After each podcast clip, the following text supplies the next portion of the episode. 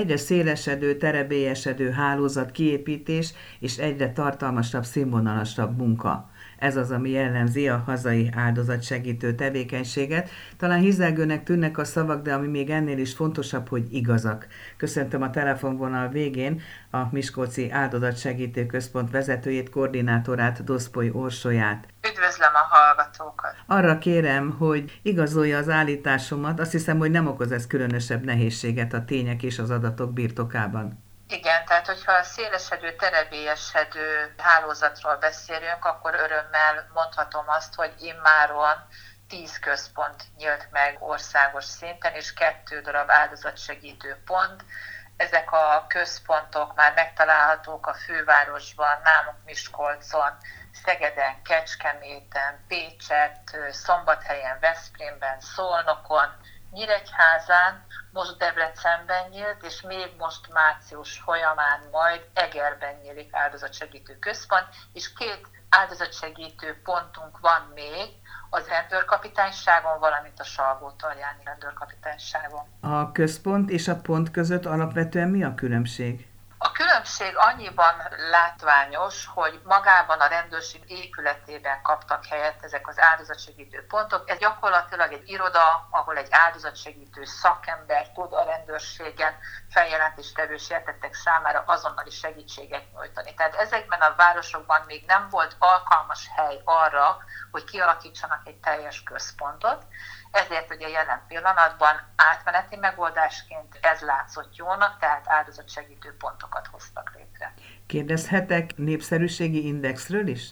Nem tudom, hogy ez mit foglal magába. Azt, hogy mennyire vált ismerté az érintettek körében ez a lehetőség, mennyire élnek vele, Mindenképpen a számaink azt mutatják, hogy egyre ismertebb a magyarországi állami áldozatsegítés, hiszen amíg 2020-ban mindösszesen megközelítőleg 15 ezer áldozatnak tudtunk segítséget nyújtani, bajba jutottnak segítséget nyújtani. Ez a szám gyönyörűen növekszik, hiszen 2021-ben már több mint 17 ezer, inkább a 18 ezerhez közeli az a szám, akiknek tudtunk valamilyen segítséget nyújtani az áldozatsegítésen keresztül. De tulajdonképpen azért ennek igazán nem örülhetünk, hiszen ez baj, bajra utaló jel is egyben. Egyáltalán nem. Hogyha azt nézzük, hogy 2010-ben a bűnügyi statisztikáink szerint országosan 447 ezer körüli volt a bűncselekményeknek a száma, és 2021-es adatok azok megközelítőleg csak 138 ezer, tehát az elkövetett országos bűncselekmények száma, akkor azt látjuk, hogy van egy nagyon jelentős csökkenés, egy ilyen körülbelül 40%-os csökkenés van ugye a bűncselekmények számában, és mi mégis több áldozatot érünk el.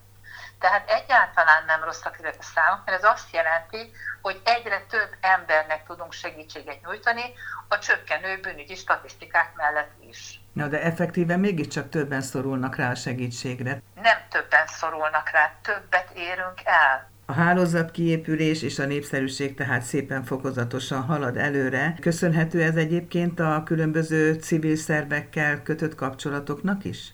Utolsó sorban természetesen az együttműködő szervezetekkel közös munkának is köszönhető, de azért hagy szabad legyen elmondanom azt, hogy nagyon elhivatott szakemberek dolgoznak ezen a területen, és talán meg kell említenem elsősorban dr. Varga Judit miniszterasszony nevét, aki nagyon elszánt küldetésként éri meg azt, hogy az segítés és az áldozatsegítő központok hálózatát létrehozza. Tehát ugye az együttműködő partnerekkel való közös munkánk is afelé hajt, hogy egy komplexebb, egy átfogóbb áldozatsegítő hálózat jöjjön létre, hiszen ott, ahol a hivatal véget ér, ott az önkéntesek vagy az együttműködő partnerek rugalmasságának köszönhetően kitolódnak, kiszélesednek azok a szolgáltatások, amik kielégíthetik az áldozatok szükségleteit a komplex hálózat működtetéséhez komplex tervekre van szükség. Vajon milyen tervek születtek 2022-ben? Bár itt a központok számának gyarapodása már némileg utalt erre. 2022-re azt kell mondani, hogy olyan változtatások léptek életbe az áldozatsegítés területén, hogy például ugye szigorították a büntető törvénykönyvet, ezért a súlyos személy ellen erőszakos bűncselekmények áldozatainak fokozottabb védelme vált lehetővé. Másrészt megszüntették ugye az áldozatsegítésben azt a rászorultsági feltételt,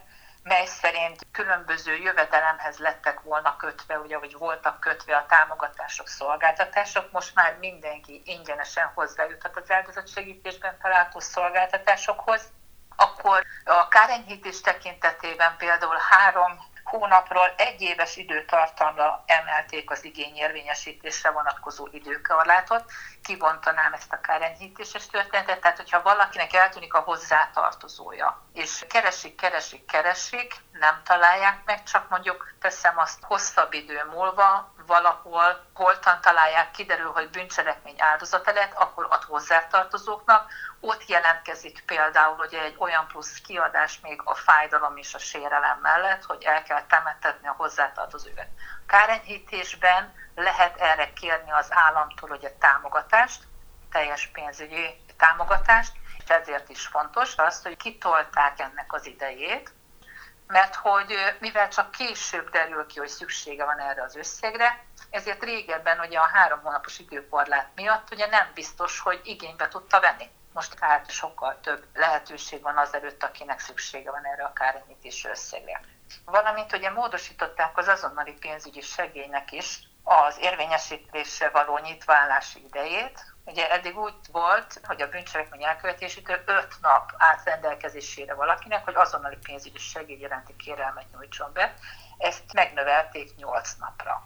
Vagy természetesen folyamatosan megy az a fajta médiakampány, aminek köszönhetően azért egyre inkább elterjed a társadalomban az áldozatsegítésnek a híre, és egyre többen tudnak rólunk, ezért sokkal több ember is jut el hozzánk. Most itt a podcastokra gondol elsősorban? A podcastokra is, igen, a hétköznapi történetekre, de nem csak is kizárólag erre, hanem ugye elindult egy weboldal, a vansegítség.hu, megtalálhatóak vagyunk ugye YouTube csatornán, az áldozatsegítő központok YouTube csatornája, megtalálhatóak vagyunk a közösségi oldalon, megtalálhatóak vagyunk az Instagramon is, tehát gyakorlatilag ugye minden olyan közösségi felületen, ahonnan szintén információkat kaphatnak a társadalom tagjai. Az előfordulás szempontjából hol és milyen esetekben van a legnagyobb szükség az önök segítségére? Minden esetben állunk rendelkezésre. Tehát ugye a bűncselekmények következtében mindig van egy sértett, legalább egy sértett, ő ugye az, aki ellen elkövetik a bűncselekményt, és ugye az ő traumatizált környezete is ugye az áldozati státuszba tartozó, tehát gyakorlatilag mindenkinek tudunk segíteni. Nem szeretem külön szedni, hogy, hogy ki az áldozatabb az áldozatnál, mert mindenki másképpen éli meg az áldozatiságát. Tehát lehet, hogy pénztárcalopás pontosan ugyanolyan súlyos lelki traumát okoz valakinek, mint hogy másnak mondjuk megverik a gyermekét, vagy nem tudom is, és ugye neki az okozza ugye a traumát. Tehát szokták mondani, ugye, hogy mindenkinek a saját keresztje a legnagyobb, ez így is van, mindenki máshogyan éri meg magát, ugye a bűncselekmény áldozatiságát, és mindenki előtt nyitva állnak az ajtóink. Vannak visszaeső bűnözők, gondolom vannak visszaeső áldozatok is ennek következtében. Igen, és pontosan emiatt egyik másodlagos feladata az áldozatsegítő központoknak, hogy részt vegyenek a prevencióban. Tehát, hogy megpróbálunk olyan társadalmi csoportokkal kapcsolatot létesíteni, mondjuk nyugdíjas szervezetekkel, ahol az áldozattá válás elkerüléséről beszélgetünk az interaktív előadásokon az ott hallgatókkal, jelenlévőkkel, mert bizony előfordul az, hogy valaki élete folyamán soha nem lesz áldozata semmilyen bűncselekmény, de igen, az is előfordul, hogy valaki meg többszörösen is beleesik ugye abba, hogy áldozati szerepbe kerül. Nem feltétlenül ugyanabba, akár az is előfordulhat, de nekünk is volt olyan áldozat, aki egy bizonyos időpontban kapcsolati erőszak áldozata volt, a másik időpontban pedig mondjuk egy felelőtlenül tartott kutya miatt kutyaharapás szenvedett el. Tehát azért nagyon sokfajta lehet az, hogy kit milyen cselekmény ér az idősekről jut eszembe, hogy mind az interaktív előadások, mind a weboldal, vagy a podcastok, ezek nem elsősorban nekik szólnak, tehát ők ezt kevésbé érik el. Őket meg kell keresni, tehát különböző formában kell önöknek saját magukat eljuttatni a rászorulókhoz. Azért is tartunk fenn kapcsolatot ezekkel a társadalmi szervezetekkel, csoportosulásokkal. Például a Miskolci Áldozatsegítő Központ, a Bosodaboly Zemplén megye és Miskolci Nyugdíjasok Érdekvédelmi Szövetségével is együttműködésben áll, és rajtuk keresztül többször megvalósult már ugye az, hogy idős embereknek tudtunk interaktív előadást tartani. Ilyenkor beszélünk arról, hogy milyenek azok a tipikus bűncselekmények, amit leginkább is idősek ellen követnek el. Tehát ugye a személyes jelenlétet is megpróbáljuk megvalósítani a pandémia ellenére is, de ne felejtsük el, hogy egyébként az idős korosztály ugyanúgy Facebook lakó, mint a fiatalok. Tehát, hogyha megnézzük ugye az összetételét ugye a közösségi oldalaknak, akkor azért mégiscsak azt látjuk, hogy az idősek is ott vannak, és velük is éppen úgy előfordulhatnak azok az internetes csalások, azok az internetes átverések, mint bárki mással. Tehát az interneten számukra nyújtott információt azért egy elég erős réteg el tudja érni ott is. Vannak ünnepekhez, netán évszakokhoz köthető figyelmeztetéseik? Arra gondolok, hogy itt a tavasz, esetleg vannak olyan internek, amelyekre érdemes figyelni? Igen, itt van a tavasz. Ugye ez annak az időszaka, amikor főként az idős emberek kimennek a sírkertekbe rendbe tenni a sírhelyeket. Nagyon fontos lenne odafigyelniük arra, hogy egyrészt ne érkezzenek egyedül oda, tehát ha lehet, akkor valakivel, barátnőmmel, szomszéddal, valakivel együtt menjünk.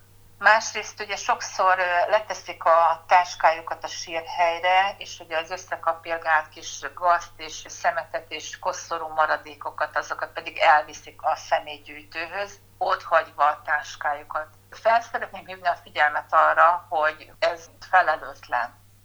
És akkor finoman fogalmaztam, mert hogy igen, vannak olyanok, akik erre specializálják magukat, olyan bűnelkövetők, akik kifejezetten a sírkerteket járják, és megpróbálják ott megfosztani az értékektől az embereket, úgyhogy erre bizony oda kell figyelni. Valamennyi interjúból, beszélgetésből elmaradhatatlan az elérhetőség ismertetése. Talán kezdeném azzal, hogy a 0680 225 225-ös zöld számunk éjjel-nappal elérhető az áldozatok, az érdeklődők, a tájékozódni kívánók számára. Ez egy ingyenesen hívható zöld szám. A Miskolci Áldozatsegítő Központot személyesen pedig a Bajcsi Zsirinszki utca 18 szám alatt tudják elérni hálózat bővüléssel, hálózat fejlesztéssel kezdődött ez a beszélgetés. Mikor szólhatunk arról, vagy kaphatunk tájékoztatást arról, hogy befejeződött ez az építkezés, ez a fajta munka?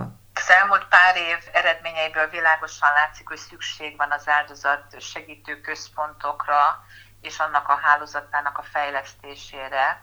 Az igazságügyi minisztérium és miniszterasszony elkötelezett azzal kapcsolatban, hogy 2025-re minden megyeszékhelyen megnyilhasson az áldozatsegítő központ, és akkor tudjuk majd azt mondani hátradőlve, hogy elvégeztük azt a fajta munkát, hogy a hálózat kialakítása megtörtént. Onnantól kezdve hogy a működtetés és a minőségi fejlesztése lesz én azt gondolom, hogy a feladat. Köszönöm szépen, sok sikert kívánok a munkához. Nagyon szépen köszönjük.